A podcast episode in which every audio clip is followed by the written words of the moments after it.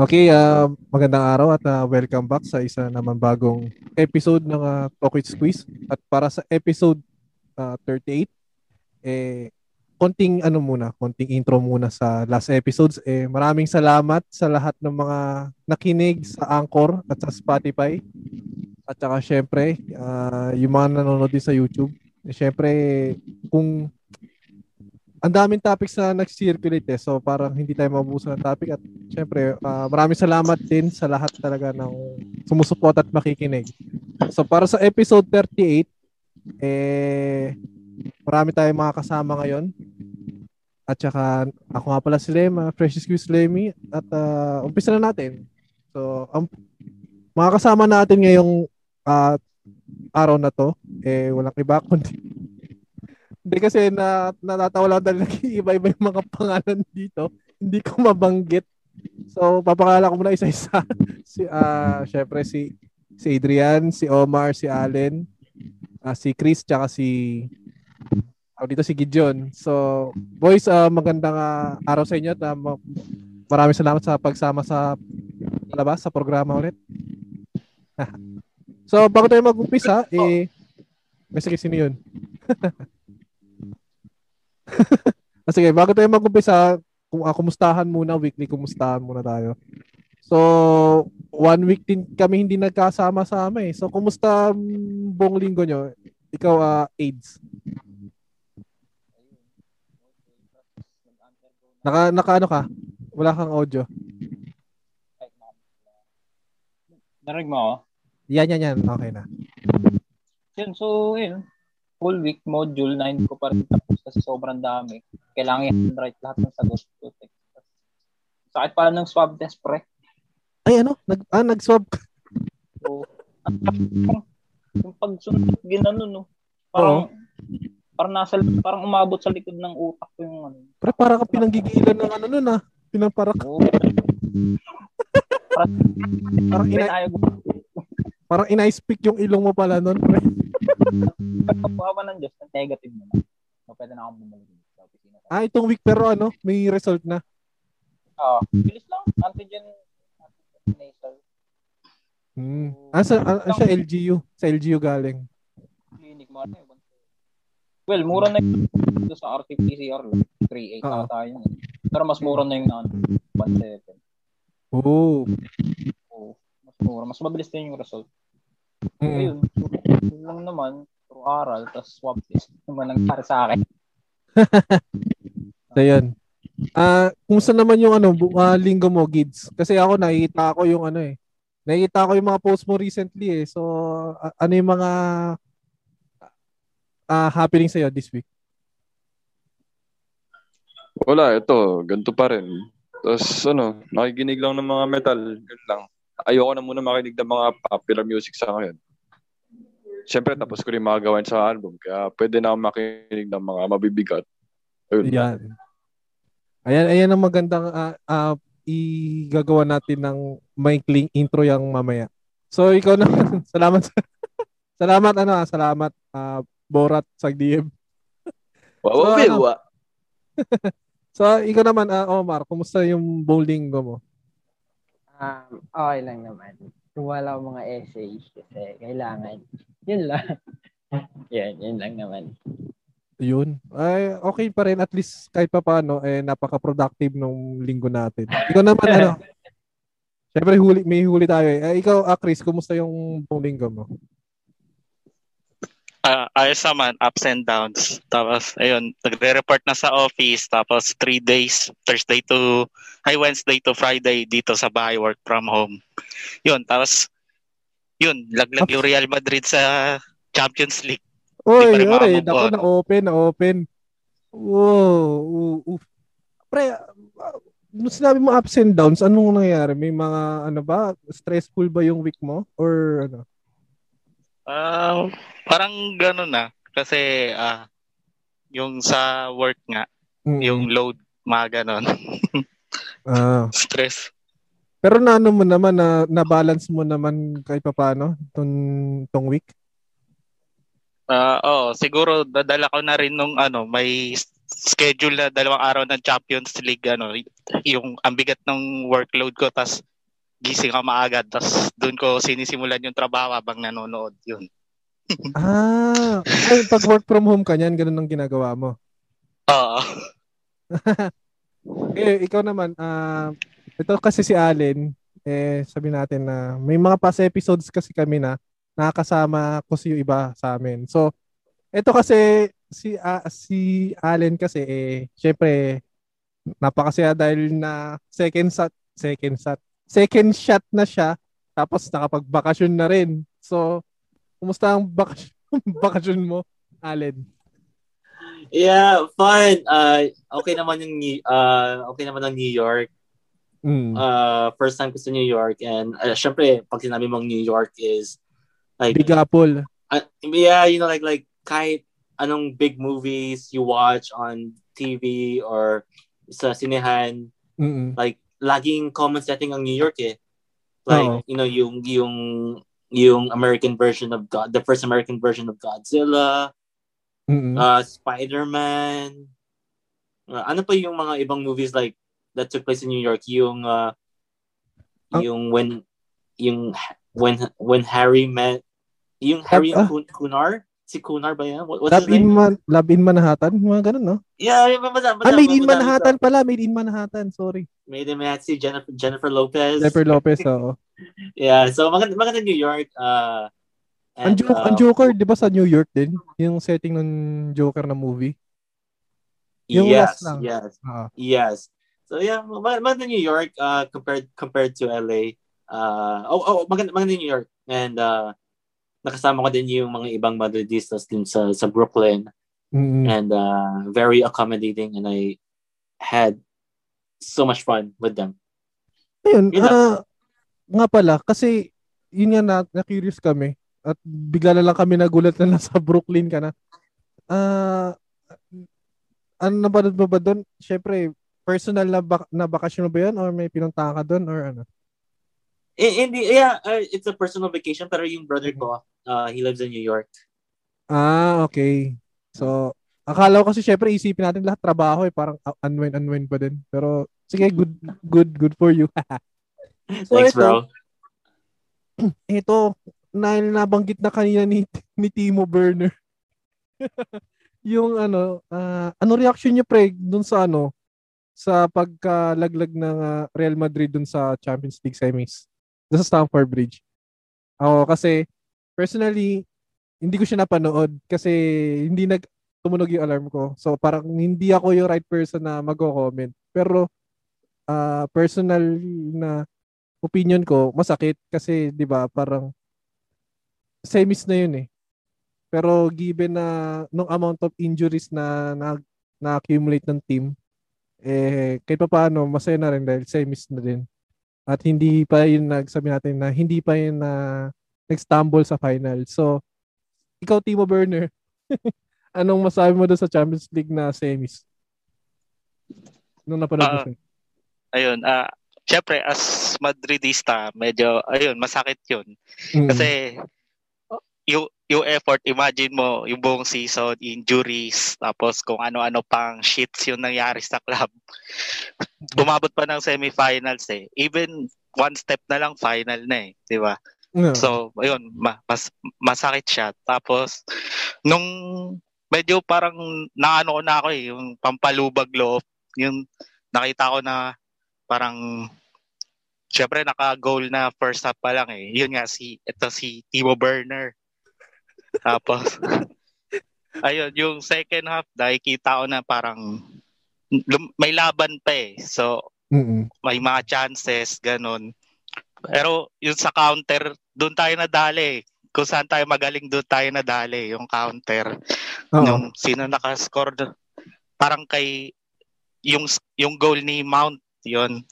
Mm-mm. Coming from counter yun eh. Parang sabi ko, yun na, yun na yung parang pampalubag loob. At least semi-final appearance, ganun. Oo. tama, tama nga rin. Ito, ah, kay Omar, ah, kasi nabanggit, may, malaking, ano din eh, malaking factor din yung, ano eh, yung sabi natin na, sa Madrid kasi, alam ko yung naglaro nun, hindi, parang lamang yung mga, ano eh, yung mga veterans. Tapos sa Chelsea, halos mga youngsters yung naglaro. So, Omar, sa'yo, ah, ano yung reaction mo nung napad mo yung second second leg nung ano, semis? Well, uh, I didn't expect much kasi Mm. sa coming, you know, coming nandito sa podcast, meron kaming GC. Tapos, eh, nandun sila, nagpe-predict sila ng mga score. Oo. So, hindi ako nag-predict ng score kasi I had a bad feeling. And turns out, my bad feeling was right. Mm. so, well, I'm happy with, Mhm. uh, still proud of the team that things happen, you know. It's not for us. Then maybe it's for them. And I love how Chelsea played very good football, one of the best football Mhm. I've seen this year. So they really deserve that win. And yeah, so well, ganun talaga. Oo. Ito, bilang resident foot, football analyst namin, syempre marami na nakukuha dyan kay Omar. so, ano, ah ikaw naman, ah teka, sino nga ba to? Ba't nakahaba kasi ng pangalan? So, so ikaw naman, ano, ah AIDS. Ikaw, nung ano, na, napanood mo ba yung ano, yung match or ano? Katulad ko na hindi. Both legs na panood ko. Um, Ay. Medyo may naka, bro. Hello. Ayan, yan, yan, yan, yan. Yun nga. So, base doon sa nakita ko, the defense sucked eh. So, Defense. Yung goal ni ano, yung kay Burner, which was hindi na-anticipate properly. Dapat hindi na ano yun eh. Eh, yun nga, nahabol niya. Akala kasi magbimintis na. mm Tapos, eh, tinalon niya. Lumamang tuloy yung ano. So, in Chelsea. Tapos, well, basically, the defense sucked eh. Uh, it's on our defense. Malaki kaya ano? Sa tingin mo malaki yung factor ng ano nun, ng coach nun? Kay Tuchel or kay Zidane? Palagay ko, kay Zidane, wala naman. Uh, well, the Chelsea's players, the Chelsea's players were hungry. They're young. Mm. They're more aggressive. Oo. So, I mean, if you're gonna be putting up a defense like that against such a team composed of uh, young and hungry players, talagang ano talaga, GG talaga. Oo. So, yun. Masaya na rin considering na we had, you know, we had uh, a tight schedule. Uh, sunod games plus injuries. I'm still proud that we were able to at least get a semifinal spot. Yun. Oo. At least nakaabot tayo kahit ganun yung condition natin. So, Tama, tama. Ayun. Ayun. Ikaw naman, ano, ah, Gids. Alam ko, may- busy ka ngayon, pero ah, nagkaroon ka ba ng time na makita yung ano? Or katu- magkakatulad tayong dalawa? Ikaw, pre, anong reaction mo? Di ako nanood. Puta Yun. na. Sorry, bad words. Di, okay lang. Di ko pinala. Di ko pinanood. Nakita ko lang sa notifications ng UEFA. 2-0. Hmm. Ayoko. Yun lang masabi ko, sorry. Pero galit na galit ako kasi nakakapanibago yung alam mo, yung parang syempre Chelsea compared to Real Madrid na Kings of Europe tapos compared sa isang UCL. Easy, easy, easy. Baka may ma-open na ano eh, mga blues eh. Ah, sorry, pero wala. Tama, tama. At least, ano, ah base ko lang sa uling napanood ko dati na parehas 1-1. Mga Hmm. bata yung mga Chelsea. Di ba? Oo, Yeah, oo. ayun. Yung first leg, oo. Yung nasa Madrid. Eh. Pero di Kaya- ba ano, may first, may first final, ay, nagkaroon din ng Bayern tsaka Chelsea na final nun, di ba? Dati. Lakas. Compared sa ano, powerhouse talaga yung Bayern. Eh. Mm. Pero yun nga, oh, at least, yun nga, nakarting, at least nakarting ng semis, oo. Pero ano yun? Sige, ano, thanks, thanks, ah, ano, ah, Gids. Ikaw, ano, ah, Alin, ah, kasi alam ko, napanood mo siya. Siyempre, galing nga ng, ano, eh, ng, ng Brooklyn, at nakita namin na naka, nasa, kasama mo ibang penya ng, ano, ng Brooklyn. Ah, sa tingin mo, ah, kahit tama yung preparation ng mga coaches, maganda na maganda na yung plans eh. May naka naka-apekto ba yung ano, yung laro ng mga players mismo? Kahit okay yung tactics ng mga coach? Yeah, yeah. I mean, alam mo, kahit, kahit sabihin natin merong tactical battle between the coaches, pero in, in, in the end, yung individ, in, individual brilliance ng players ay, you know, parang parang if things are not working out for Real Madrid, sana yung individual brilliance ng mga players natin, Oo. they could have used it tapos para ma- ma-overcome naman yung tactics ng kabila. But um but yeah, so, so, so sobrang hirap pero like like for Real Madrid, ang dami ang dami nangyari sa atin. Like Oo. coming to the match, we had 58 injuries. Tapos when ay yung yung starting lineup natin, we had a Hazard who like never even played at all this season and he started. You have Mendy coming back from an injury, not 100%. You have Sergio Ramos coming back from an injury, not 100%. Then you have Vinicius playing as a right wing back.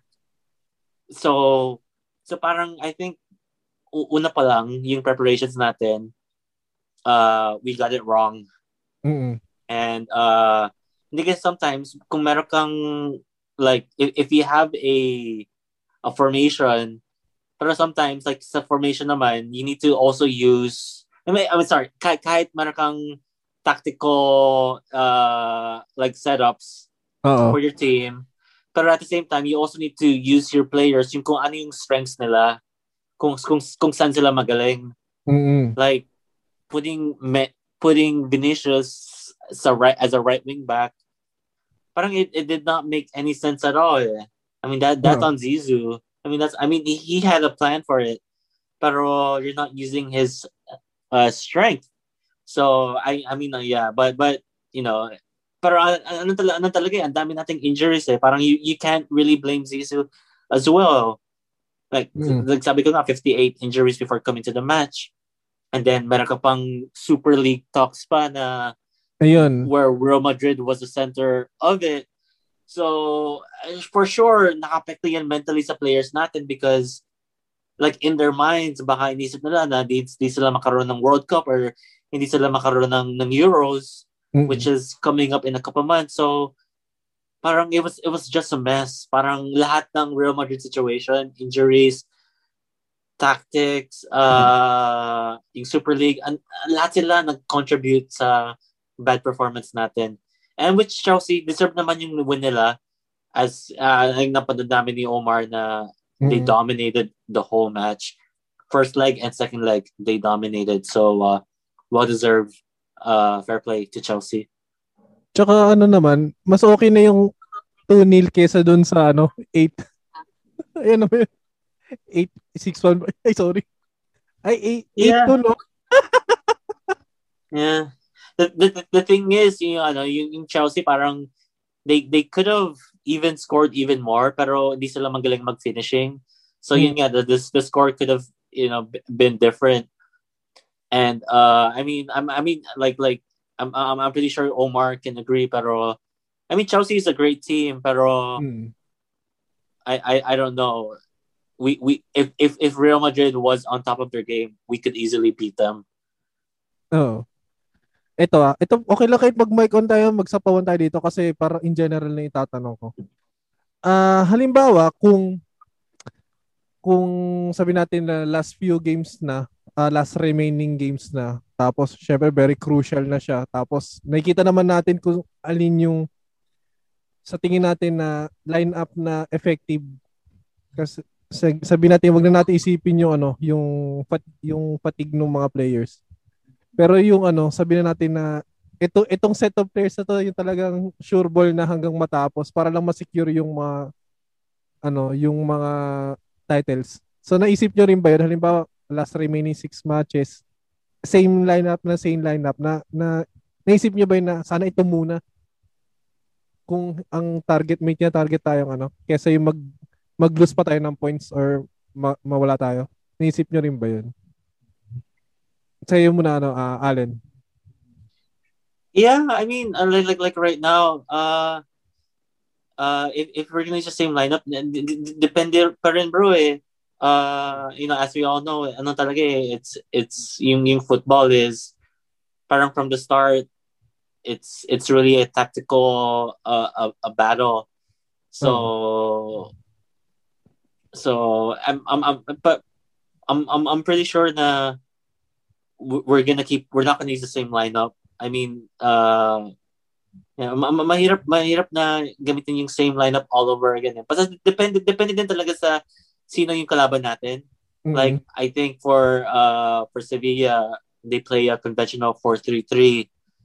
So I I think we're just gonna use a 4-3-3. Pero pagdating sa other other teams like Villarreal or uh yung mga remaining a- athletic club Ah, So I, I think we're we're gonna switch it up. I mean, it, it really depends din kung sino yung fit, sino yung healthy, and it depends on kung sino yung kung ano yung performance nila from the previous match. Eh. Like if, if Mhm. Vinicius is gonna perform well, sa or Hazard is gonna perform well sa match against Sevilla, for sure they're gonna start. But if they don't perform well, you gotta put somebody in. You gotta either use Rodrigo or you gotta either use Asensio. Mm. Sa'yo, ano, ah, Chris. Kasi ako, ang naging comment ko, ayun nga, ah, para sa akin lang naman, kung may hinahabol lang na, ano, or sinisecure na title, pero yun nga, na, at least nakuha ko yung ano ni Allen. So, ikaw, Chris, ano sa tingin mo?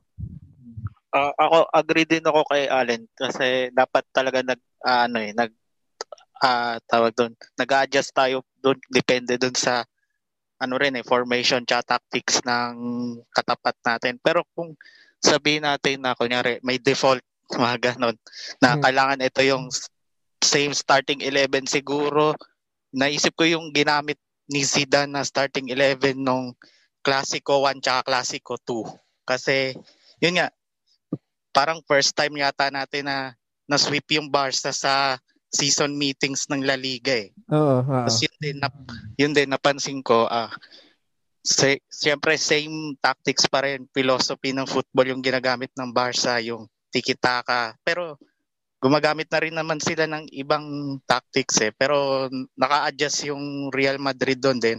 Na-manage, na-manage nilang manalo eh.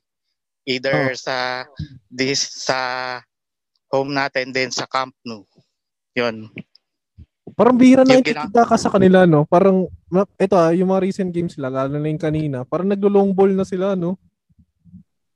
Ah, oo, kasi parang wala na yung parang magagaling nilang ano eh, holding midfielder like Xavi and Iniesta, yung mga ganong kalibre na mga player.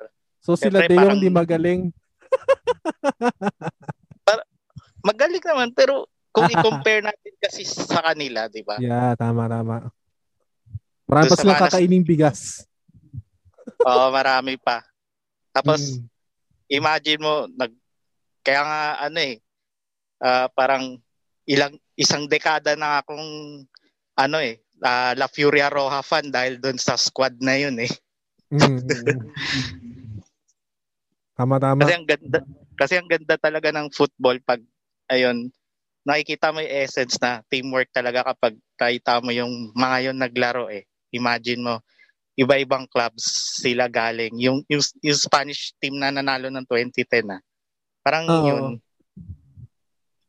So, do, balik tayo. Yun yang yung yun lang yung yung default na starting 11 siguro yun yung ginamit ni Zizou na dun sa Clasico 1 tsaka Clasico 2. Ayun.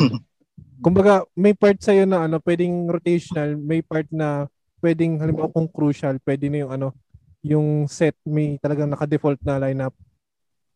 Oh, pwede, pwede naman. Pero yun nga kasi football ta- ano talaga yan eh. ah, game of ano yan eh, yung adjustments tapos Na, tactical battle talaga eh. So malabo yung ganun eh, yung default lineup na same not same not same lang hanggang matapos yung season. sa bagay, kasi mababasa kasi talaga naman talaga ng ano yun eh, ng mga, kala, mga kalaban eh. So ito, Mm. ah ito, ito, may tanong ako dito kay ano, kay kay Gids muna. Ano masasabi mo na hindi masyado na nabibigyan ng playing time si Isco ngayon? Isang malaking katanungan din yan. Sa tingin mo? Ewan ko, favoritism ni season na to. Pero dati 'di ba pag Siso parang ang dalas nga ni ano nun eh. Ay hindi, pala kay Isco, hindi pala kay Siso 'yan, kay kay Lopetegui pala, kay Solari. Pero yun nga, parang sa, sa Oo. tingin mo, anong masasabi mo na hindi halos nakakalaro kay si Isco? May possibility kaya siya na malipat na next season? O baka parang katulad ng kay James Rodriguez pa rin to na may ah sabi natin, hindi ko masabing tampuhan eh, pero parang given na fit ka naman tapos hindi ka nakakalaro. May ano kaya, ano kaya ibig sabihin sa tingin mo? Hindi ko alam eh. Si Zizo kasi, or believe it or not, kung hindi ko ma-judge ka sa kanya dahil masuperstitious ang tao. May, parang may lig siya lumabas ng card ng malalakas. Instead na may parang may kinoconserve ng energy. Kaya, ang tingin niya kasi kay Isco, parang marami ka pang kainin bigas. Huh? Parang ganun. Pero Ewan ano, ano na siya, ah, given na age niya, medyo matanda na siya, 28, 29, ganun. yung mga ganyang edad na yun, pa, ano eh, like, kailangan may mapapatunayan ka na, pero wala eh. Manager is manager. Mm, tama. Parang ano lang eh, parang, parang eto ah, kung i-outside the football, sa music din naman. sige, sige. Di ba? Kapag hindi minarket ng isang kanta mo, anong silbi mo? Pero din kay Isco. Ah, okay. Sige, ulit mo konti. Na, gano ka, Ano eh, silbi? Yung skills niya, or mga ganyan niya. mm, tama, tama. Kaya di ko rin alam. Basta yun yung pananaw kay Zizou. Favoritism. Ewan. Mm. Ito, anong masasabi ng ating resident na analyst natin, Omar? Dun sa, ano, un- Alin doon? yung una muna, dun sa pag-crucial na yung games, applicable ba yung same lineup or may rotation? It depends because football is a mind game between managers and yeah, managers. Like just look at Chelsea and Real Madrid last Mm. that past days.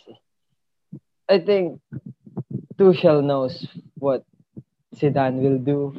The four four, the three at the back, the the cross, the cross tactics. Mm. Modric and Cruz pivoting. Tuchel knows what to do. He prepared. He prepared for it a lot. I think. I think uh, yung mga nakanood will see it. Oo. And ayun, it's a mind game. You have to be cautious as well na kailangan hindi ka ma-predict ng ng manager because kung mape-predict ka, lahat ng pin tinraining nyo, wala yun kasi predicted yung tactic mo eh. Mapapaisip ka Hmm. na lang ulit ng bago in the halftime and halftime is only 15 minutes. I think that's not enough to to make a new tactic. And yung kay Isco, well, it's heartbreaking really kasi I'm an Isco fan.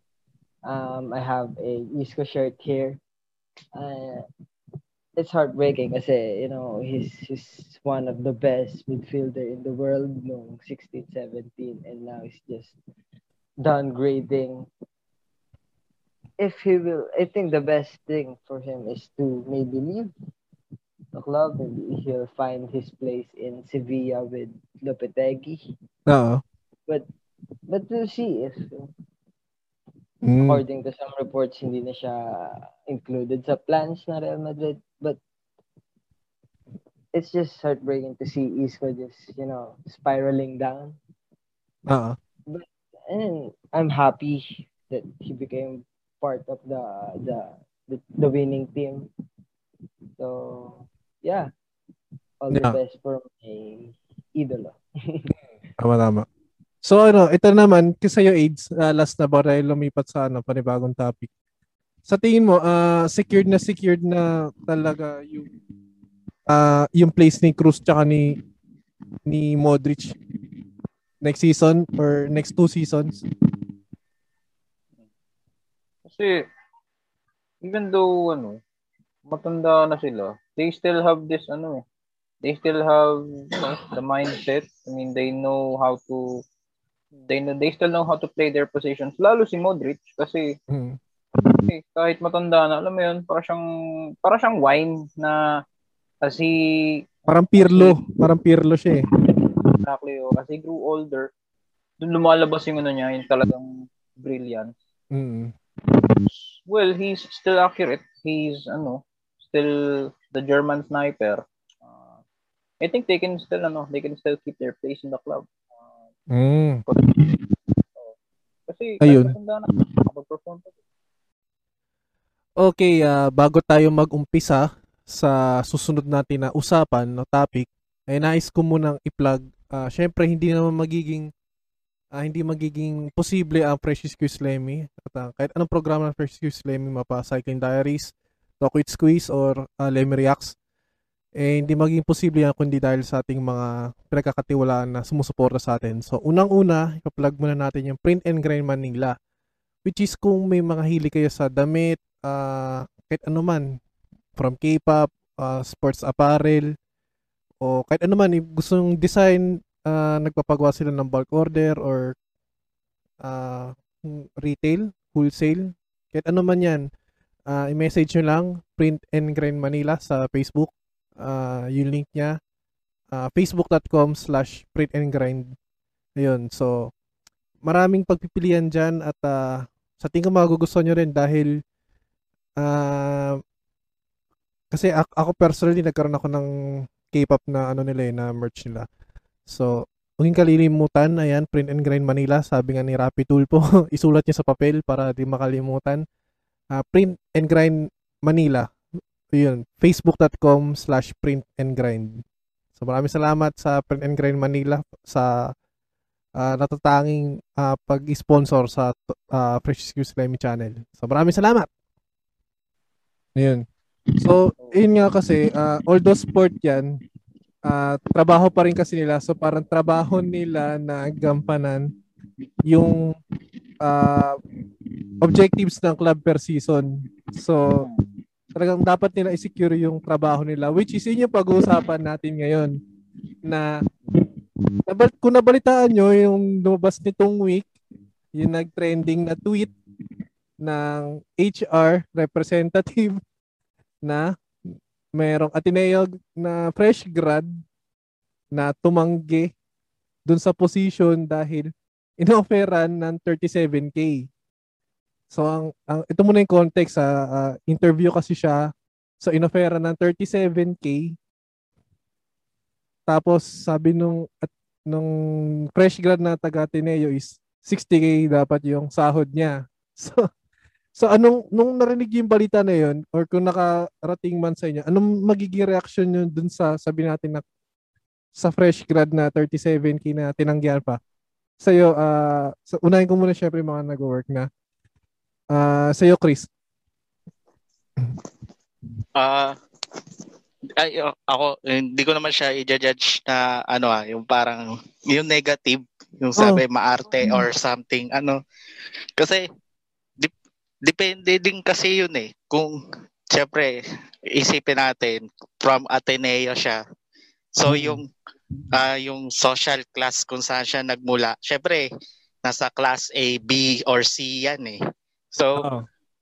syempre medyo mag-aano din naman siya eh. Then yung sa position, kung yung start, parang entry level yata kasi yun, di ba? Mm-mm. Par- Kasi fresh grad siya, so 37k. Parang kung iisipin mo talagang, baka magde magde-demand talaga siya kasi ito yung inaral niya, Oo. e- educational attainment niya. Then, malay natin, di ba? Eh, since sabihin natin, class A to class C siya ng lipunan ng galing. So, yung lifestyle niya.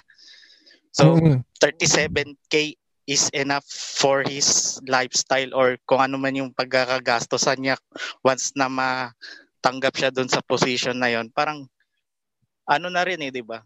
Parang maliit sa kanya.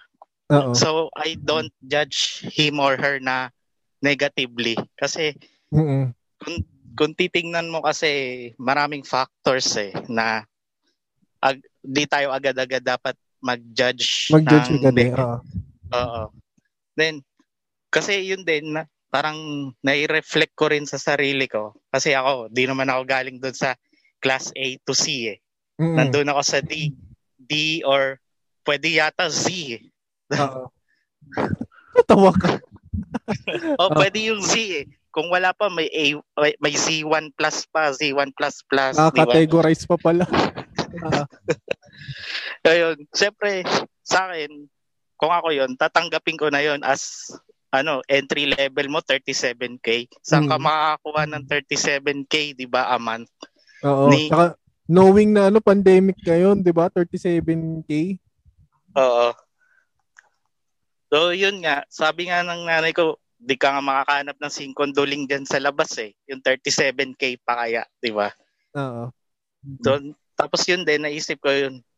Parang, syempre, ginajudge as maarte kasi pandemic na nga din. Ayaw mo pang tanggapin yung position na yun or yung sahod na yun. Parang, di mo talaga siya pwede ma-judge na ganun din eh. Kasi, yun nga, binabatayan mo rin naman kasi kung pipili ka ng ano mo na, yung magsuswak talaga doon sa ano mo eh. Oo. Kaya ka nga nagtrabaho para masustain yung kung ano yung ano mo eh, parang lifestyle or yung way of life mo. Parang ganun. Ayun. So, Tama, tama, I, tama. mm, I don't comment or react ano sa kanya na negatively. Tama, tama. Sige, opinion mo. Opinion mo yan, ano, pre. Ha, ikaw naman, ano, ah, AIDS. Sa tingin mo, tama kaya yung ginawa nung HR na pinost niya pa sa so- social media yun, knowing na HR dapat, di ba, parang, ah, ako kasi pagkakaalam ko sa HR, dapat sila yung, as ano eh, ah, mas nakakaintindi. Pero bakit kailangan pang siguro sa age ngayon, bakit kailangan pa dalhin sa social media? Sa tingin mo tama yung ginawa ng HR? That's that's confidential. I mean, they could have kept it to themselves kung may Mm. uh, ganun man. I mean, what's the purpose? Why why share it? I mean, to to trigger those who are you know, who are not in that applicant's position. Oo. So, I mean, I don't get it. Why post such a thing na dapat eh ano na lang, within the within the company na lang. Oo. Kumbaga, ano, in private na lang sana, no? Mm. Tsaka di pa naman, syempre, interview pa lang naman to, hindi pa naman tanggap to eh. Tsaka, paano yung mga, ano, yung mga, syempre, yung mga makakabasa nun, magiging iba yung perception sa mga, lalo yung mga ibang, ano, ah, employer, mag-iiba, Mm. mag-iiba yung perception nila sa mga aplikante na galing ng katipunan, galing ng Ateneo. Oo. Market. Hindi baka dito tatanggap ng kung ano mang i-offer ko. Ganun. Oo. Magkakaroon ng negative, ano, negative implications yun sa mga aplikante from Ateneo. Mm Tama, tama. Uh, hindi dapat na po. Pero ah, ito, ito, nabibilib ako kasi, kahit pa paano, ah, bago itong fresh grad, bago siya tumapak nung, nung trabaho niya, alam niya, kumbaga alam niya na yung value niya, alam niya na yung worth niya. Kasi nasabi na nga ni 60k eh. Tsaka siguro inalam na rin niya yung nature ng trabaho niya. Kasi tawag nga dito, nung lumabas tong balita na to, HR side lang ang sinabi eh. Pero baka s- pwede nating sabihin na baka kaya 60k yung ni-request niya kasi baka yung load naman ng trabaho na papagawa sa kanya. Oo. Pwede rin naman nating considerin eh.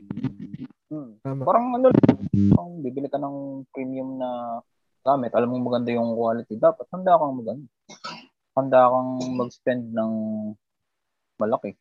Mm. Saka maganda dun sa Ateneo Brad.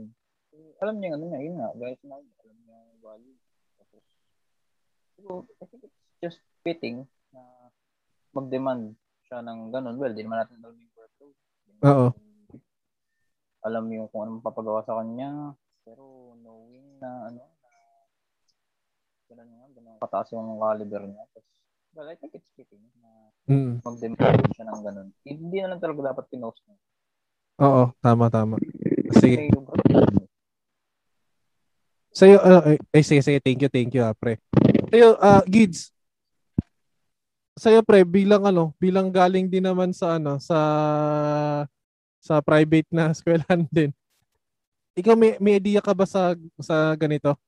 Katulad nito, ah, ta, ta- alam ko hindi talaga tama eh. Para sa sarili ko lang naman. Pero sa tingin mo, tama ba yung ginawa ng HR na, ano, para sa, alam mo yun, parang, alam ko kasi ma- manti-trigger to eh. Kaya, kaya niya siguro ginawa social media eh.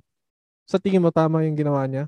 Naka, naka-raise ba to ng awareness na mali o na mali yung ginawa ng applicant o parang magiging backlash to sa kanya na dapat din niya ginawa yun? So, hindi ko alam yung kwento nila. Paano Ah, ba? sige. Kasi lalo na di rin ako nagtatrabaho. Kaya, O sige, Ano ba? change change person ta. De, sige. Sige, De, sige. de, ayos lang, ayos lang naman. Sa'yo, Sorry, ano, sorry. Alin? Sorry, sorry, ah. Sorry. Uh, yeah. Na- ah, yeah, nabasa ko din yung tweet na yan na may, merong HR na nag-offer ng position, 37,000 eh, uh, entry level, Mm-mm. hindi tinanggap.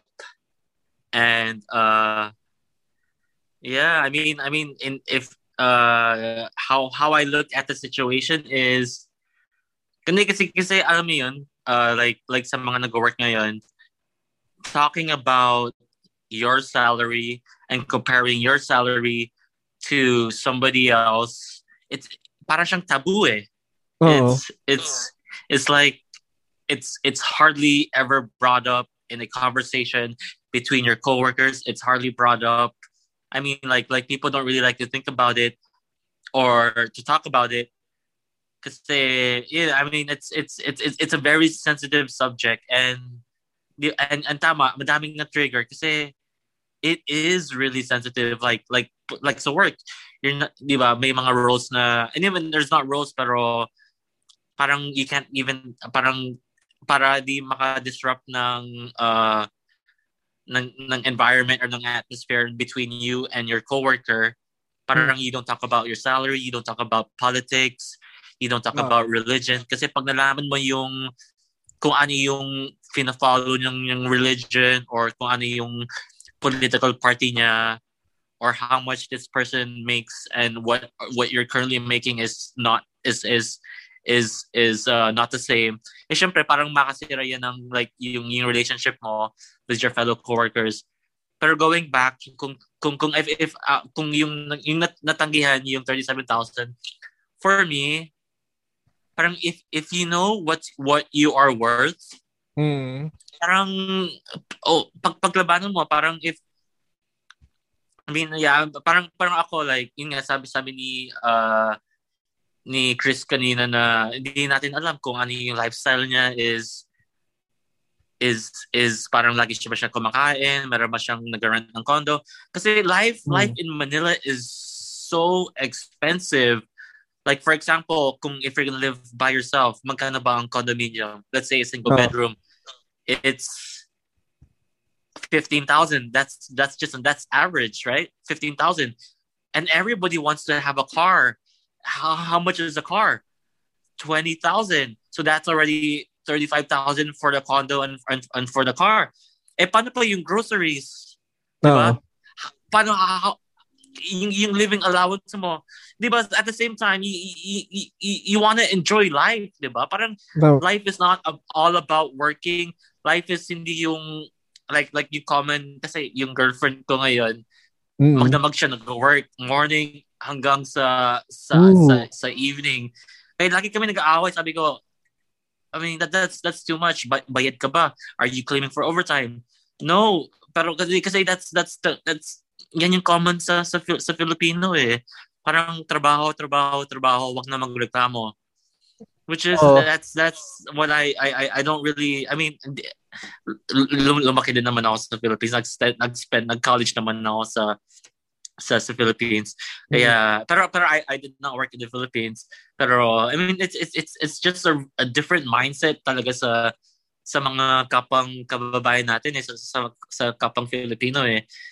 Because it's it's it's it's, it's really tough kasi I mean I I and I think for this generation right now is mas vocal sila ngayon eh. Uh, 'di ba? Parang they like before applying for a job, they do their research Mm. like like like they, they go to other websites they compare the salaries and and kung kung kung hindi natin alam baka yung yung responsibilities na yan is worth I mean eh, na responsibilities na madami pala pinapagawa and kaya pala 60 ang 60,000 ang gusto, gusto niya kasi compared naman sa sa ibang responsibilities at a different job at, at a different company with the same job with the same same job title Mm-mm. same uh, responsibilities yan din yan din yan din parang ano apples to apples di ba I mean you, you, Oo. could, you could you could compare pero I mean I mean with the pandemic or not with uh, an- anong kahit anong situation happening right now I mean if if you feel like you, you earn this amount of money you you deserve this amount of money I mean I mean, di ba? You have you have all the right to, di ba? I mean, you have Oh. the, all the right to, especially like eto Ateneo grad, one of the most expensive schools in the Philippines. Mm. Uh, how much yung tuition? Like 80, 70, 80,000 per sem. Di ba? I mean, eh, syempre gusto mo din ng return of investment, di ba? Sa Oo. education mo. And it's, it's yeah, and, and it's it's it's really tough, di ba? Parang I I I understand, you know, madami din, madami din talaga na trigger na bakit ano i, ano eh, ah, parang ang arte entry level lang pala. Bakit ayaw ng 37,000 parang 37,000 is such a it's a it's such a a huge uh, salary. Kasi com- compared bro I mean as an engineer diba as an Hmm. engineer how much was your entry level? Diba Mamaya sasabihin ko yan. diba diba diba I- mean it's it's it's so shit. I mean Mm. parang parang as an engineer uh, syempre pag, pag pag graduate mo ng, ng school you you expect to like entry level mo is let's say 25 to 30 to 35,000 parang kasi you you have a five year course you have you know you spend so much of your time a five year five year course siya. So Mm-mm. you at least you know expect more than the other courses. But in real life ang offer sa'yo 10,000, 12,000 entry Yeah. level. Diba? That, that, that's bad, bro. That's bad. I mean, Mm. we need to kick that bad uh, mentality out, the bad habit out of our employers Oo. and, and really increase kung ano yung talaga yung living allowance. Diba? It's, tama, it's, ano it's, it's really... Tama na Alin eh, kasi ganito yun eh. Baka, alam mo yun, yung, yung workloads na or duties and responsibilities natin, baka nga ganito yung presyo sabi natin na 60, ganun. Pero dahil nga ah, binaba ng standard or binaba ng ng company, sabi natin, ah, kaya ko tong, may maghahanap ng 15 or 16,000 at alam ko naghahanap ng trabaho to. Syempre, ang kukunin niya mas mababa na same din ng duties and responsibilities which is baka kaya naman talaga ibigay ng kumpanya yung ganong kalaki. Pero dahil syempre, eh, dahil nga marami naghahanap ng trabaho, syempre yung kukunin nila yung mas maliit. Parang hindi naisip ko eh. Yeah, but, but bro, if if if if, if yan yung, yan yung habit, yan yung habit nila eh. Parang gusto na makatipid, makatipid, makatipid. Oo. I mean, we should set a standard. Like kung graduate ka ng civil engineering, kahit anong school, Mm. etong eto dapat ang ang sahod mo. Kung nursing ka, you know, eh, eh, nursing graduate ka kahit anong school, et eto yung sahod mo kasi ang yan yan, yan din ang mentality din, din ng mga big schools eh. I mean, hindi naman lahat ng tao nang galing ng big school and I, I know a lot of people nang galing ng big nang galing ng the big universities na wala naman silang kwenta. 'Di ba? Oo. parang i- hindi dapat you know we, we shouldn't like normalize na ah galing siya ng ganitong school mag, uh, magaling to Uh, no freaking way bro no freaking way that's, Mm. that's, that's not true that's not true. But yeah but it, it, it, uh, nga, bro it, it's it's it's it's really a sensitive topic and I mean I I I, I feel for the person na um, parang you know parang you know you, you think about everybody. You think about the people in the big four universities. You think about the people that nagaling ng province. You think about yung mga mga fresh grads na nanggaling ng Manila pero hindi galing naman ng big four universities so it's it's it's just it's one of one of the most like toxic uh like uh yung mga yung mga habits ng mga employers which Oo. we k- kailangan i-regulate I mean sooner or later bro I mean it's it's it's terrible it's terrible Mm, tama, tama. Okay, bago tayo lumipat sa isa namang bagong ah, topic, eh nais muna natin pasalamatan ng isa sa mga naging sponsor ng Fresh Squeeze Lemmy Channel at ng uh, Talkie Squeeze, Cycling Diaries at ng uh, Lemmy Reacts. Ito ay ang uh, Sesam Shop at ang Jan's Thrifties. So, sa panahon ngayon, uh, uso na yung mga eventually nauso na yung mga ganyan eh, yung mga nagmamine, mga nagla-live selling. So, per personally ako may mga good finds ako nakuha dyan sa mga yan. At uh, lalo na ako, wala akong hilig minsan maglalabas. Syempre, uh, safety protocol na lang din at saka yan din, parang delikado rin kasi maglalabas. So, yun nga, given na delikado nga maglalabas at kung wala kayong oras mamili talaga, eh, dito lang kayo pumunta sa Jan's Thrifties tsaka sa Sesam Shop. So, uh, pumunta lang kayo sa Facebook group ng mga yan, Facebook page. Okay, Jan's Thrifties. Alam ko 8pm laging nag, uh, nagpa-plug ang uh, or nag-live or nagpo-posting ng mga binibenta yung Jan's Thrifties. Uh, same goes din sa Sesam Shop. Uh, check nyo yung uh, page, uh, page nila sa Shopee. So, ayan, yes, isa sa dalawa, uh, isa yan sa mga naging sponsor ng uh, Fresh Squeeze Lemmy Channel, yung Sesam Shop. Okay? At ang uh, itong yan thrifty. So, dekalidad, dekalidad din yung mga binibenta nila. At, uh, at saka, okay, good finds na good finds talaga. So, tulad nga na sinabi ko kanina, ako, sabi natin naka lima, anim na ako na purchase sa mga yan. Well, wala akong masabi, magaganda talaga. At saka, ayun, tuloy-tuloy lang at uh, at saka suportahan niyo yan, Thrift, Jan's Thrifties tsaka itong Sesam Shop. So maraming salamat sa inyong dalawa. Ito, ito kasi nung nar- narinig ko yung uh, balita na yan, parang nap- napaisip din ako. Sa tingin niyo ba, nagmamatter pa rin ba sa mga employer kung galing ka ng Big Four universities? Ako kasi, sa akin na, uh, umpisa ko na, nung nag-apply ako, first job ko, talagang tinanong ako saan ako graduate eh. So parang pag sinabi bang Big Four, may edge ba siya? Inisip ko ngayon, may edge ba yun pag sinabi Big Four? Kasi parehas lang naman din kami ng pinag-aralan tapos parang parang parang hindi ko lang parang isa siyang ano eh parang uh, hindi ko lang alam kung racism or kung parang may um, hindi ko lang ma- masabi yung tamang term eh. Parang kumbaga This is Lem, this is what you call uh uh bias. O parang ganun, racism tuloy na sabi ko, tanga ko rin eh. Parang, bias, ano, bias siya bro. O parang ano, ganun. Sa, sa inyo ba, nung, ikaw ba, Ali, nag, nag, nagtrabaho ka ba dito? Yung pagka-graduate mo? O hindi?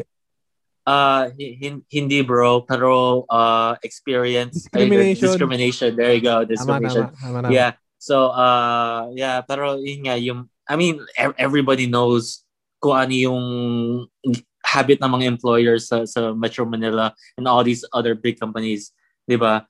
They they always ask kung ano yung kung saan ka graduate, which uh which is you know every, everybody is different, bro. Like I mean like like life like kasi karamihan naman mga you know, mga may mga kaya yung family nila like their their their parents can really give them a, a good education. Mm-mm. Pero what about yung experience living in the province and the hardships in the province. Like like I I, I went to high school sa province sa Laguna. Tapos ang, ang, ang dami din naming hardships. So why can't they take that in account kung ano yung nangyari, ano, ano naranasan ko? Uh-huh. 'Di ba? Parang parang yung kung ano yung yung experience ko, it, it it's much greater than a college degree, 'di ba? Parang mm-hmm. er, er, everybody everybody knows na yung yung college degree na like may mga undeserving tao na sumakay lang sa ibang tao para makagraduate. But but I mean um, and, and, yun nga, yan, yan, yan ang pangit. At tatanong ka ng uh, kung top 4 university ka. I'm like, that that's that's that's so wrong in so many levels. Oo, tama tama. Ikaw ano, uh, sa'yo, uh, AIDS, na ano ka ba? Kasi syempre alam ko working ka na. Although kahit nag-aaral ka. Pero may naitanong ba sa'yo dyan kung galing kung ga, nang galing ka ng Big Four University? O yun nga, kung na-discriminate ka rin ba sa mga ganong tanong? Well, sa ano, dun sa sa environment na meron yung BPO industry, walang ganun eh. Like, never akong ano, kasi before I ano, before I got this chance to go back to school. High school Mm. lang ako. I mean, alam mo yun, uh, even though they're, I mean, even though you're just a uh, high school graduate of the of the old curriculum, as long as Mhm. you have the uh, ano, the ability, you can ano, you can surpass those uh, you know those people who came from those uh, big four universities. As long as you have that ability, and you can perform whatever is gonna whatever is gonna be assigned to you, whatever work would that be. So, well, di ko, di ko pa naman siya na, ano, in my six years and a half of ano, Mm-mm. staying in this industry, wala. Walang ganun. Tsaka, I, I don't think that matters anymore nowadays. Um, they actually, uh, ano na, I mean, employers are now looking for actual, you know, the actual capabilities of the applicant, not Tama. the, ano, not the school or not the school wherever they came from, yung applicants. O kasi parang nung sa akin talaga naisip ko, lalo na nung natanggap ako sa first job ko, parang, ano to? Parang, pag sinabi bang Big Four, parang may, ex, may extra pabango ba sila or extra talino ba sila Parang compared sa... palakabok, no? Oo. Sa'yo, Parang ano? wala na. Sige, sige. Go ahead, go ahead. I mean, parang wala naman. Um, may mga may mga bonak na nagaling sa Big Four. Mm. Di, tas nabibigyan. Eh. Paano naman yung may mga abilidad na hindi naka hindi nakatungtong ng kolehiyo or hindi galing sa prestiyosong universidad. Diba? Oo. That should be trashed. I mean, that kind of uh, discrimination. Mm-mm. That, that should be trashed as it's relevant nowadays. Tama, tama. Sa'yo, ano? Sa'yo, Chris. Kasi, alam ko, working ka din. Na, na-encounter, na-encounter mo ba yan? Or kahit pa paano na itanong ba sa'yo nung nag-a-apply ka noon? Teka na, wala si Timo Burner. Hindi, ayun. Hello, hello. Ayun. Ah, oo, kung pero syempre ano eh, parang sa tingin ko kasi nung yan yung sa pagpasok diyan sa trabaho kunyari yan. Mm-mm. Ah, may tingin ko kasi parang may slightly advantage nga kapag galing ka doon sa sinasabing Big Four or mga prestigious prestigious school kasi ang nagsasalita kasi para sa iyo papel eh, 'di ba? Mga papeles. So pasa ka ng requirements, ganun. Then yung diploma mo. Though tama naman si AIDS na yun nga sa panahon ngayon ab, ah, nababase na yung mga employer sa abilidad ng tao whether or not ah, graduate siya ng ganitong school or ito lang ah ito yung level ng educational attainment niya.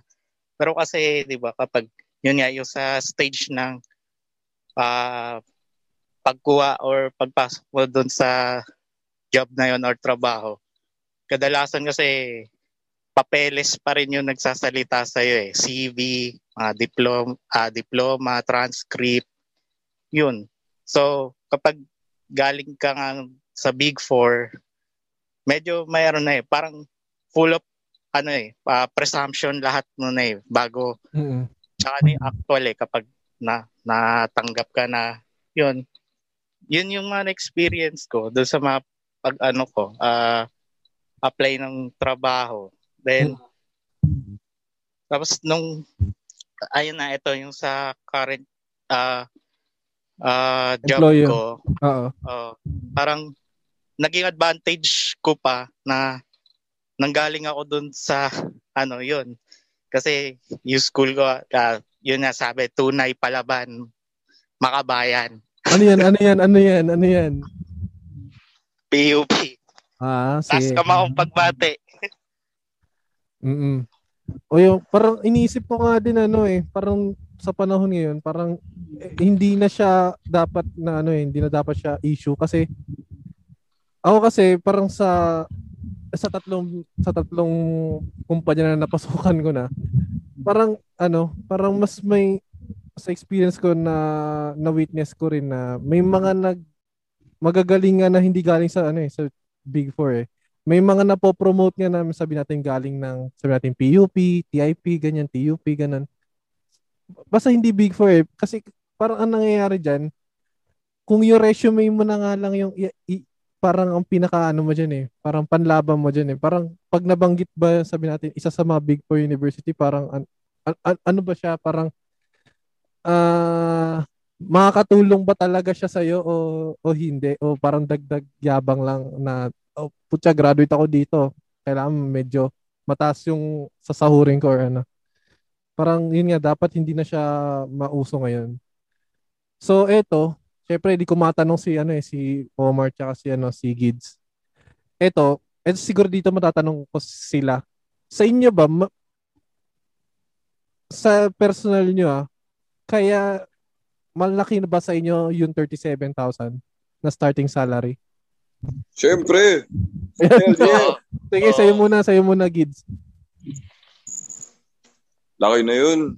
Kumpara sa ano, kapag, lalo na kapag hindi ka graduate. Mhm. Ka high school graduate ka man. Mas ganyan kalaki. Oo. Okay na. Mm. Panginom mo na. Ayun Kasi- eh. no. Sabi na natin kalahati niyan, kalahati niyan tapos may after ah may after tax niyan sabihin na natin mga nasa 16 o 17 malaki pa rin per quincenas. Kung na-experience man, at least may sahod. Patos na yun. Hindi Oo. tulad ng nag-iinarte ka pa. Kahit sabi mo meron kang degree, wala. Depende na sa sistema ng Pilipinas. Kaya, hmm, para na kayo. Yun lang masabi ko. Pero yun nga ang, ang, ang opinion mo sa'yo okay na yan yung 37. Oo. Lalo kung ano, lalo kung sa susolohin mo yung 37k yung wala ka namang ano, sabi natin na hindi ka naman obligadong mag ano, magbigay na solo mo yan, malaki talaga yan. Literal. Lalo na, ano eh, mura-mura yan eh. Parang mura-mura yung mga binibili dito sa Pilipinas. Kaya, uh, Mm. marami kang bibilin talaga dito. Kaya, Oo. uh, tama na ng 37. Laki-laki na yun. Patusin mo pa. Yun na yun. Okay. Sa'yo, sa'yo Omar. Pero sorry, sorry, Ay, sorry to cut you lang. Pero kung kikita mo yung mga uh, past board results, kahit anong field, papa engineering man or nursing or law, madami din nakaka-top ng hindi galing ng Manila, 'di ba? Oo, oo, oo. I Diba? agree, I agree. 'Di ba? So so like like like sabi kung sabi ni Ace na uh, hindi hindi na masyado tinitignan kung saan ka galing, kung anong school mo. I mean siguro I I think maybe going forward or siguro mas conscious na sila at mas aware na there are even greater talents outside of Manila. 'Di ba? Parang like like 'di ba pag engineering ay number one nakita mo yung sa Visayas pala or or galing pala ng Batangas or ng ng ng ng Baguio, 'di ba? It's it's it's it's it's I mean pe- so, sooner or later yung yung big four na habit na yan it's ma, ma, mawawala na din yan Parang, pretty parang soon. naging ano siya noon, nasa, naging kasanayan na siya. Parang naging traditional na siya no, noon. Yeah. Si, si, si- siguro siguro before lahat kasi is top 4 university. Kung sino yung mga board exam, sila din sila sila sila sila din nagta-top. Pero ngayon in this in this world, in this generation, kahit pa, mapa-Cebu, Mindanao or outside of Mm. Manila provinces, kaya naman nila mag mag-compete sa mga universities in Manila. Diba? Oo, tama. Oo, kasi ah, ito, na, isingit ko na lang din. Nung board exam nga namin, ang nagtap Bicol eh. Bicol University eh. So, See? walang See? ano, hindi Manila galing at hindi galing ng Big Four. Mm. So inyo, ano, sooner or later, sooner or later, mapapatay-patayin lahat. Uh, magka-compete yan and yeah, nung, sa, magka-compete and nung, nung sa batch mo, Alin, sino nagtap sa inyo? mapo. Ama po ba? Di okay pa din, di ba? O, di, Yeah, yeah, Big yeah. Pero pero pero pero pero pero I mean pero yun nga yung mga recent board exams talaga everybody is stepping up 'di ba if if if if the big four universities are putting up a standard uh yung ng schools outside they're they're competing and they're producing even better uh engineers better uh kung ano yung field nila Oo. better graduates than all these uh, big four universities Tama, tama. Tama nga naman. Sa'yo, ano, Omar, ah, kung kung magtatrabahuin ka at first job mo, sa tingin mo malaki na yung 37k sa'yo. Sabi na, after tax pa, 35k na lang. Ah, from my standpoint, Oh, I think, so, I think ko, malaki yung 37. Yung 20 nga, malaki na eh. Kung, ano, mm, sabi mo, ikaw lang mag-isa. oo. Malaki na yung 37. Tapos kung sabihin mo maging 35, malaki pa rin yun. Damo ng, damo ng May panchicks ka na nun. lalo na, lalo na kung ikaw lang yung sarili mo na intindihin mo. Tama, tama. But yung tungkol sa isa isa application ng Big Four, I think it still exists today. Especially Oh. uh, especially ngayon taga taga probinsya ako kasi yun, oh, Cavite. Kapag nag-apply ka from mula Cavite tapos mag-apply ka sa Manila, syempre iba yung dating ng ng tingin ko iba yung dating ng galing Big Four kumpara sa sa sa isang unknown school dito sa Cavite. Like, halimbawa, Mm. mag-apply ka. Saan graduate yan? Ano school yun? like, Oo nga, oo. oh, maging ganun yung, yung, yung, yung, yung, tawag dito. Ah, impression nila. Yan. Oo. So, tingin ko, as, as, as of today, there, it's, it, it still exists, but sabi ni Allen, maybe sometime in the future, it will be, you know, diminished. And, but, ayan, I think it still exists today pag pagdating sa pag nag apply yung provincial sa sa cities. So, yeah, sana mawala siya kasi yan eh. Tama, tama, Sabi tama. mo nga, it's may discrimination and all that, marginalization and all that thing. So, Mm. yeah. Thanks, Omar. Na-enlighten na naman ako sa sinabi mo. Ta- Tama yun, tama. Sa'yo, ano, ah, Chris, ah, sabi na natin na ano, iba, iba kasi yung ano sa inyo eh, yung salary sa inyo eh. Naka-grade sa inyo eh. So, m- alam ko kasi sa inyo medyo hindi ano eh, no? Alam pag sinabing 35, 35 talaga. Alam ko may mga bawas pa talaga. So, sa tingin mo yung 35 malaki. 37 pala, sorry. Ma malaki na siya. Maliit pa yun, sir. Timo Burner ako eh. UCL finalist. Diba? Yeah. De, joke lang. Ano, syempre, ano, mal- malaki na yan. Syempre. Mm. Ito nga, yung ngayon, yung entry level ko, nasa below 20k. Masaya Oh. naman ako. Simple, simple living. Sa, sakto naman, na, na, nabubuhay ko naman yung pamilya ko. Oh, eh, okay na, wala, eh, yung 37k, malaki na yan. Baka nga, makabuo ako ng isang closet ng Real Madrid kit eh. Do, every month na sweldo. Oh, yun, oh, malaki na yun. Sobra. So, yan, yan, yan. So, ito na naman, kay Allen kasi, ngayon kasi, kaya ako nagka-type, kino-convert ko kasi. so, yung, so, yung, ah, $740 ba, mal- malaki na, malaki na ba yan dyan? Or sapat na ba siya kung, kung kikita ka ng $740? Uh, I mean, it's it's it's it's it's it's really different. Parang uh, everybody knows that you know the the Philippines sobrang baba ng sinasahod nila compared sa other countries. And I mean, and and and uh, of course, like comparing, hindi mo talaga pwede ma-compare mo yung kung anong salary na sa nasa US Oo. or kung anong salary na sa Pilipinas because uh, I mean, yung, yung cost of living din is it's it's it's really Tama. different eh. Yeah. So pero pero like like here ang Pero kung minimum- parehas, kung ang parehas, minimum- na, kung parehas tayo ng cost of living, halimbawa yung cost of living sa dyan sa USA kaparehas na sa Pilipinas. Tapos ang magiging sahod mo $740, 740 bucks. Sapat ba siya sa'yo? bro, no way, no way. Ang uh ang dito it's it's it's it's really different, bro. Parang like like kotse pa lang 200 dollars na binabayaran ko and then insurance alone parang ad- additional 200 dollars para sa insurance ng kotse so 400 dollars na yun bro di ba Mm. tapos, ah, di ba, meron ka pang cellphone bills, meron kang pang binabayad na, na housing, meron ka pang binabayad na Parang ikaw na yung Na- sumasagot. na- Parang ikaw na yung sumasagot. Gas. sa natin, ah. So so it it's um, uh it's uh, bro kung kung kung yung 740 na 740 na yan dadali mo siya dito wala bro hindi ka uh, hindi ka mabubuhay dito. yeah.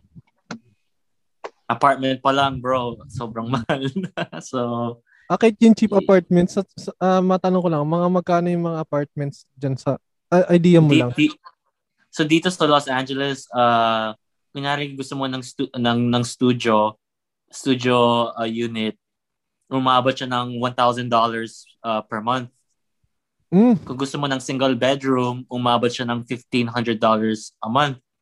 Kung gusto mo ng two bedroom, umabot siya ng $2,000 plus a month. So, ang mahal yeah, that's, pala. that's, Ang mahal na. yes, yes. Sobrang mahal, bro. Grabe. Ayun. Ako kasi, nung, ito talaga nung narinig ko tong balita na to, kasi syempre, hindi naman sa ano, hindi ko nalilinisin yung ano ko. Pero parang nag, nag-trigger siya sa akin na, ina, 37, 37K.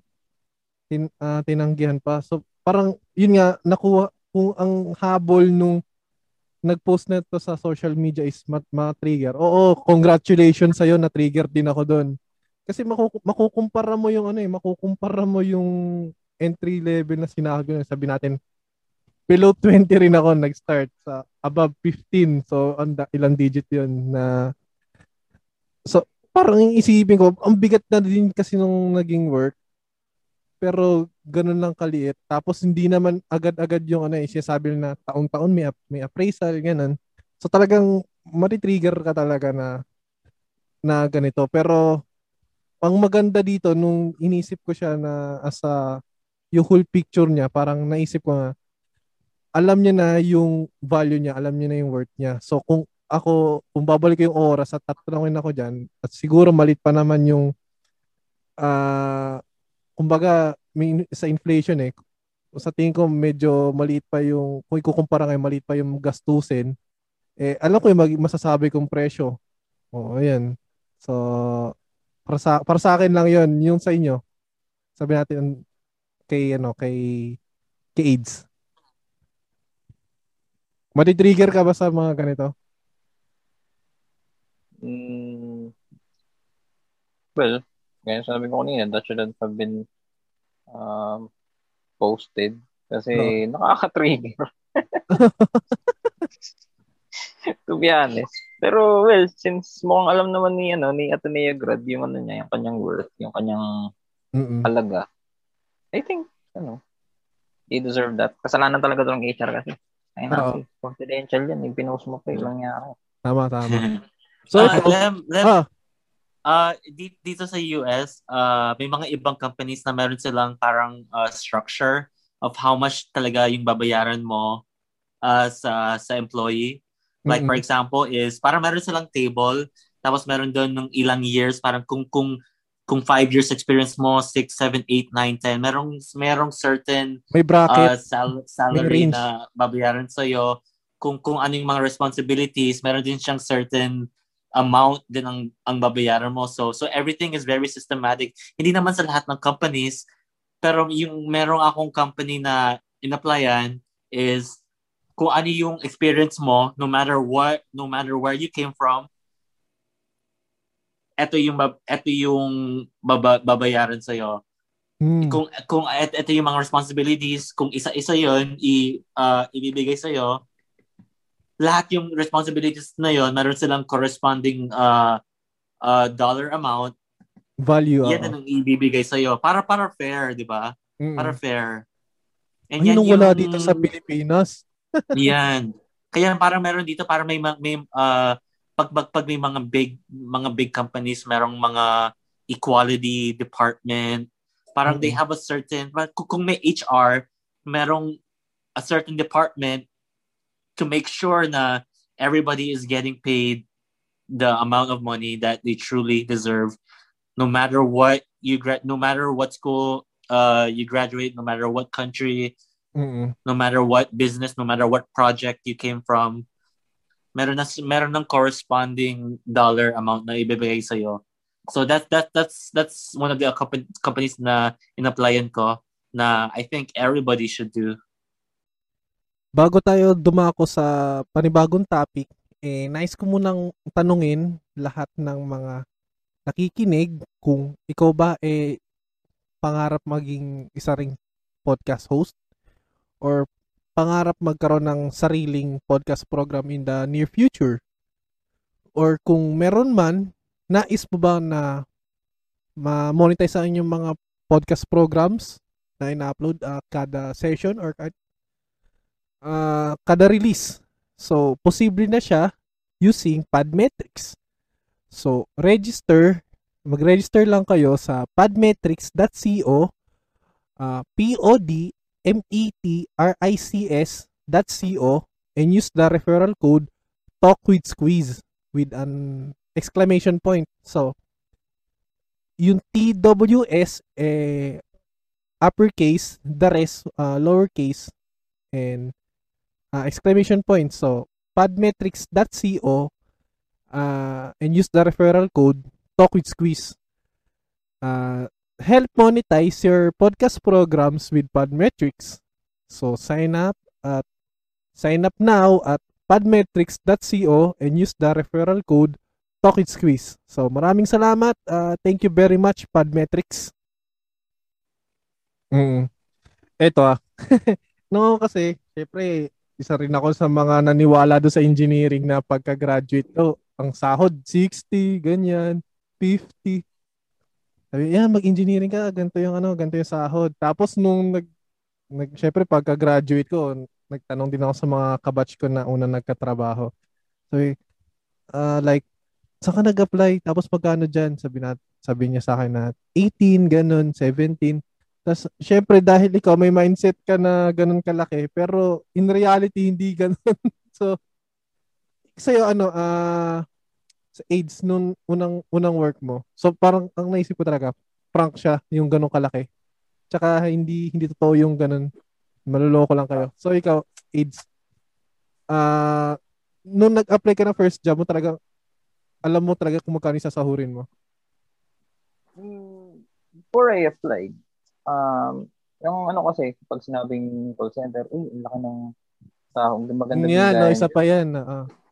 Sumasahod ka, sasahod ka ng ano dyan, ng 20, 25, 30. Tapos nung, when I applied, initial offer sa akin was 14. Mm. So, well, considering naman na ano lang ako, wala akong college degree noon, well, I found it, ano naman, hindi man ako na, ano, hindi man ako na ganong... Hindi mo na binargain, kumbaga di mo na siya so, binargain. Hindi na binargain kasi especially that that was my first job eh. And uh-huh. I ano, I hadn't had any college experience or any college education back then. So 20k wala rin. Hindi naman ako ganong ano na-disappoint. Oo. Kasi wala naman akong karapatan dun.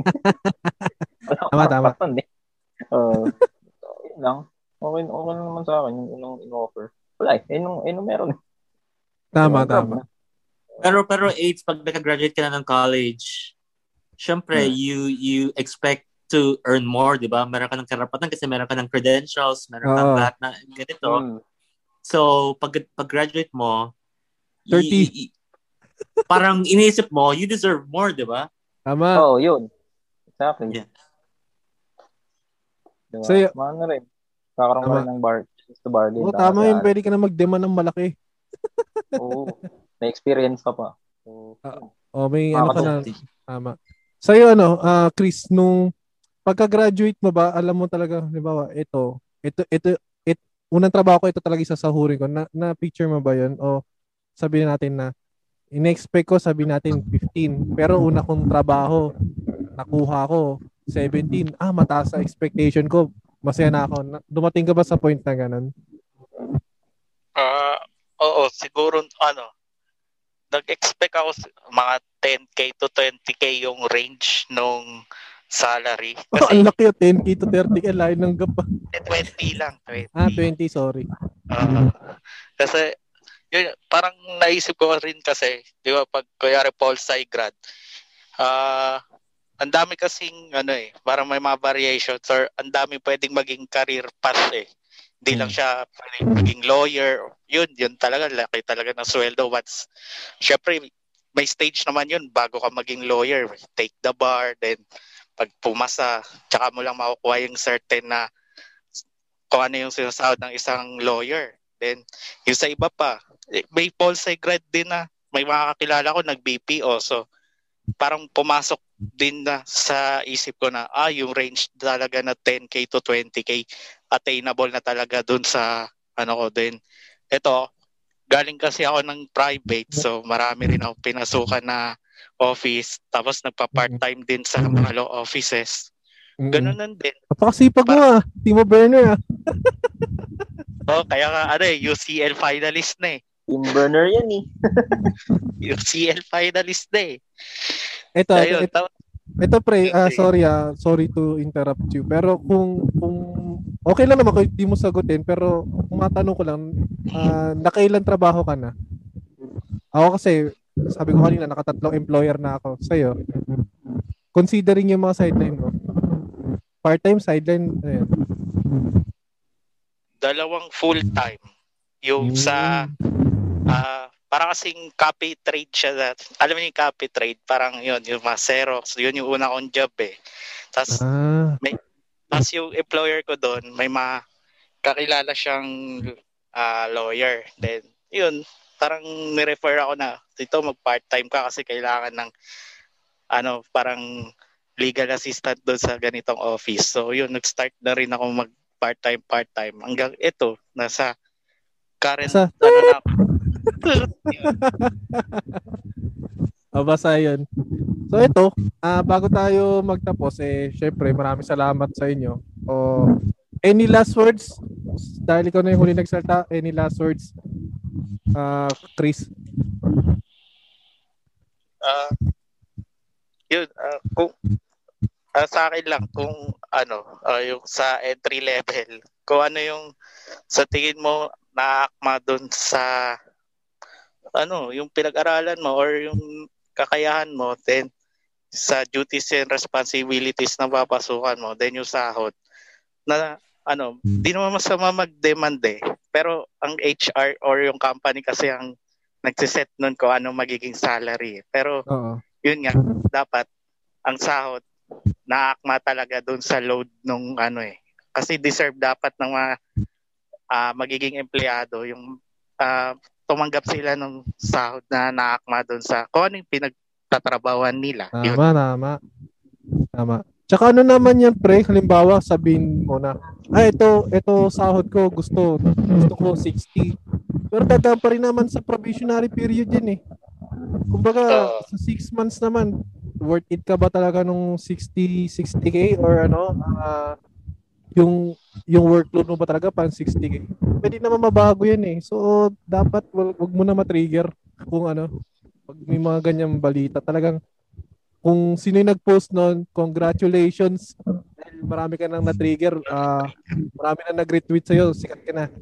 So, ikaw ano, ah unahin muna natin yung mga nawala na walang nasabi halos. ikaw, Gids. Anong close, ano mo? Closing remarks. Ah? Closing remarks, bro. Bago tayo magtapos, ano yung mga... Pengin trabaho. Ako may perang pang-ipon lang. Wawawi, wa. Pero na. Oo. Pero ano, maganda yan. Ah, pagdating naman din siguro nung time nyo, ah kayo, kayong dalaw ni Omar, alam nyo na yung magiging worth nyo. Yun lang, Kumbaga, yun lang. hindi, hindi na kayo maluloko ng ano, ng mga kapitalista. Ayan. Siyempre si Omar, ikaw. Closing remarks mo, Omar. Thank you kasi nandito ulit ako.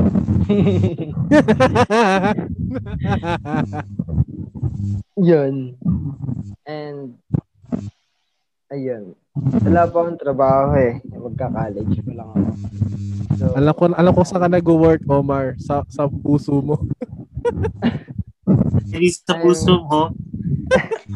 I'm I'm still looking forward at ano, Hmm. looking forward sa college muna din. but syempre, hindi mo iwasan yung, you, you, you'll have to think about your profession later on kasi lalo na sa sa sa sa position ko like, Oo. I'm gonna be a future psychologist and being a psychologist here in the Philippines is, is I think it's hard kasi mental health is not being prioritized that much dito sa Philippines so so I think it's hard kasi I I feel like I won't get the the the the salary the, the high salary that, that na nare-receive ng maybe ng ilang doktor. Kasi nga the doctor din naman yun though di naman ako doctor like psychiatrist. Pero yun yung the fact that a clinical psychologist is almost close to that part I think hindi ko pa rin ma, ma, makukuha yung mataas na na sweldo. Unless siguro magtatrabaho sa gobyerno. Oo. So, so, ayun, I think, iniisip ko rin yun kasi I think it's gonna be really hard. Lalo na, ayun nga, hindi, hindi pina-priority dito yung mental health kumpara Oo. sa overall well-being ng tao. So, yeah. Hmm. Ayan. Ayan, salamat Omar. Pero dahil may nabanggit ka, anong, anong reaction mo doon, Chris? Magtatrabaho sa government. Wala, ako masasabi ko, di rin assurance kasi yun kung makapasok ka ng government service na malaki yung sweldo. Oo. Kasi, yun nga, yung entry level ko, sabi ko kanina, below 20k eh. Pero, nga, nasa tao din yun. Tsaka factor siguro yung lifestyle. Then, yun, kung ano yung, ano pa yung mga, ano niya, load sa buhay. Ganon. Quick question lang, Chris. May, ano ba, sa pag Pasko ba, meron pa rin kayong hamon? Libre Ay, hamon. wala na. Wala na, wala na. Pero noon, meron. Hindi ko na naabutan yun kasi 2019 ako nag-start eh. Ay nako, panahon pala ni ano, ni... ni... oh, sige. sige, salamat, salamat, pre. Ikaw ano, ah AIDS. Closing remarks mo. Yun. Maraming salamat sa isa na namang pagkakataon na nagsama-sama tayo ulit. Oo. And please mga HR sa mga ano HR employee uh, be warned. Okay? Kung alam niyo namang worth it na mag-demand yung aplikante, ayan nyo na. Oo. Alam nila yung halaga nila eh. Wala kayong magagawa. Kutya, matitrigger lang kayo. Yun namang ano eh. Marami marami matitrigger. Pangasar lang kayo.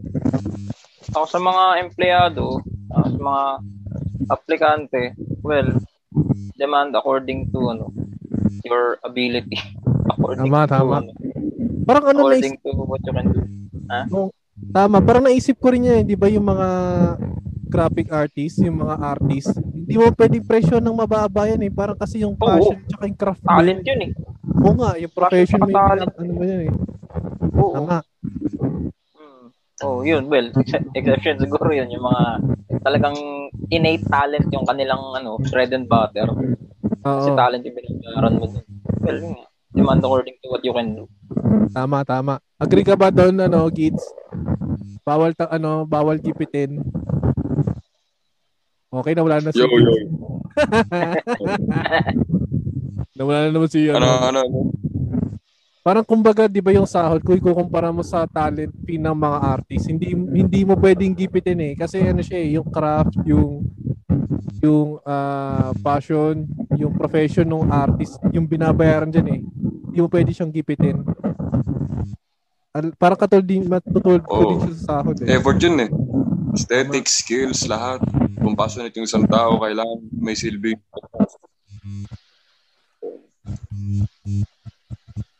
Yun lang.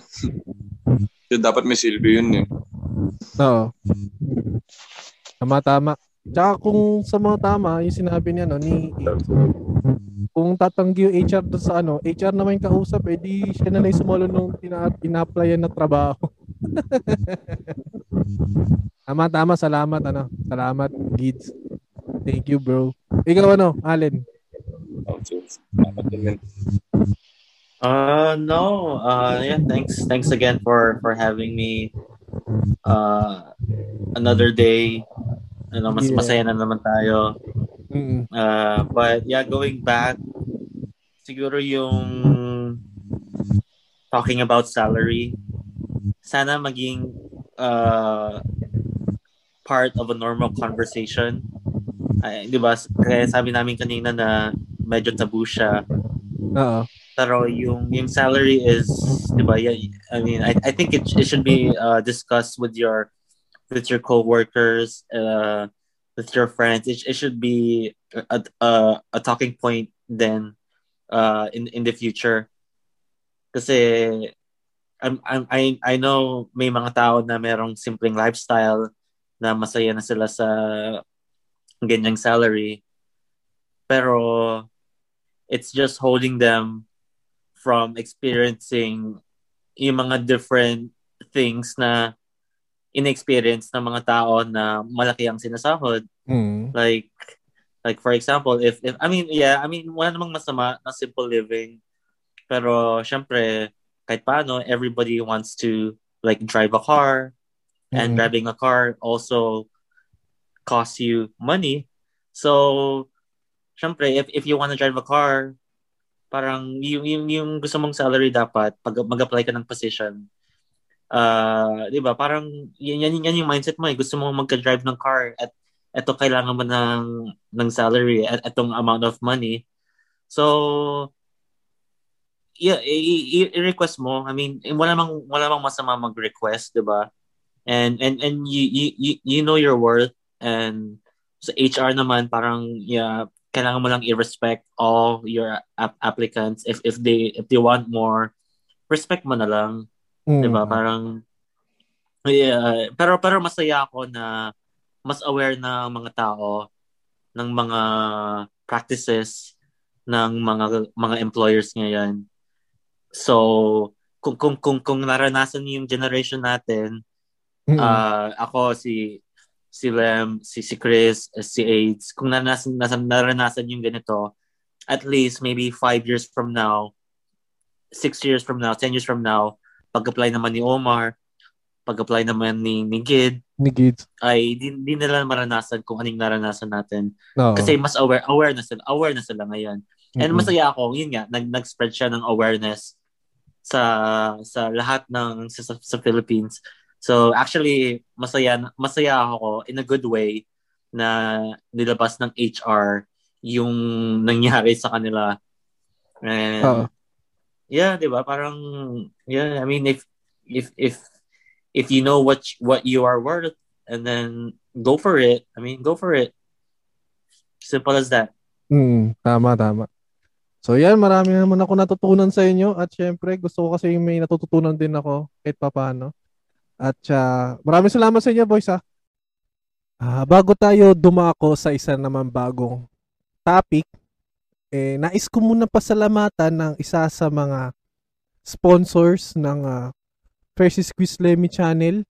Walang iba kundi ang Chef Krish at King J Blends. So sa lahat ng mga tropang tagapandakan na nakikrave sa mapa silog meals, merienda or anything na milk tea, juice, ah mag-message lang kayo sa Chef Chris Chef Chris tsaka sa King J Blends. Ah may kita niya sa Facebook. So Chef Chris ah Chef ah, K R I S H ah, King J Blends. So actually personal ah, natikman ko sa Chef Chris syempre yung sisig nila tapos yung tapsilog, chicken katsu, ah sobrang sarap pati yung ah, ah, pork katsu tsaka yung buffalo wings. Fries ayan.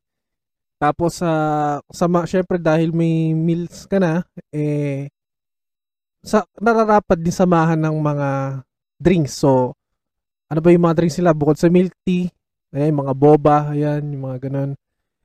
Ah, meron din sila mga juices. So green apple ah, which is alam mo yun sobrang saktong-sakto siya para sa ah, sa panahon ngayon na summer So, tandaan lang, Chef Krish, King J Blends sa lahat ng mga taga Pandakan or nearby Pandakan, Manila. Ah, nag-offer din sila ng ah, delivery. Ah, free delivery within Pandakan tsaka ah, sa mga nearest do sa vicinity ng ah, Pandakan. Isa pa, ah, matatagpuan sila syempre sa loob ng bagong barangay. Ah, kung Google nyo na lang or i-waste nyo yung ah, bagong barangay Pandakan, West Zamora Pandakan. So, maraming salamat Kr- Chef Krish tsaka sa King J Blends para sa walang sawang ah, pagsuporta dito sa Fresh Squeeze Lemon Channel. So, maraming salamat. Ayan. So, pa, salamat din pala men sa pag-invite ulit. Pat pare. Salamat. Ayun na bago ko bago ko i-close to tuluyan na, eh, na ipa-plug ko muna yung kay ano, yung kay Gids kasi may niluluto siya kayong album eh. Sana suportahan yun sa time na lumabas to. So yan. Tell something about it, pre. okay, nag-freeze na si Borat sa DM. Housemates. Ayun. Kay teaser lang, pre. Mabilisan lang. Mabilisan na Babawi. lang. Mabilisan lang, pre. Salamat, salamat, Master. Master Lem. Salamat. Pucha, Master Lim. Ba't tulak kita dyan eh. ah, sige. Ayun na, maraming salamat sa inyo, boys. At uh, kita Ay, ulit men. Ano na? Ano na na? Hindi, mabilisan na plug Naglag lang. ako, men. Sorry, sorry. Naglag ako. mabilisan pre na plug nung pinapla niluluto mo. I-plug mo na dito yan. Ano yung pa-plug, men? Ano, sorry, sorry. Album mo, bro. Album. album. album. Album mo, Sabog ka ba? Sabog yan, sayang. Parang di tayo nag-isipin Okay, naman nakikinig. Isipin naman nakikinig, di tayo nag-rehearse. Then next year na yung release ng album, men. Next year pa. Hindi pa. Minimix and master pa lang yun. So, yun. For- Next year pa yun, men. Malalaman. So, i-upload na lang natin tong video na to next year. Pero may single kami i-release. This Ayan. month. So lalabas naman 'yan sa F, sa ano sa FB tsaka sa Very Spotify. nice. Yan. At syempre, ah mula dito sa Manila, ikaw ikaw ah Chris.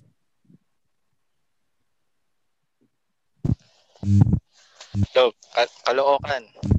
Uy, Caloocan pala. Ako ko Santa Mesa ka na. sige, sige. Ikaw AIDS. Great.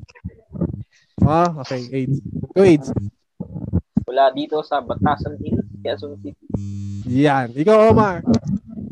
Mula dito sa Cavite City pa rin. Yon. Ikaw ano, ah Gids. Dito sa Fairview, ako ay Oh. nagbabalita. ikaw Allen. All the way from the City of Angels, Los Angeles. Yun. You know? Hanggang Sir, sa susunod na tawanan at uh, kwentuhan, dito lang sa Talk with Squeeze. Talk with Squeeze. Wow, wow, wow. Very nice. okay, boys. Thank you, thank you, ah. Oo. If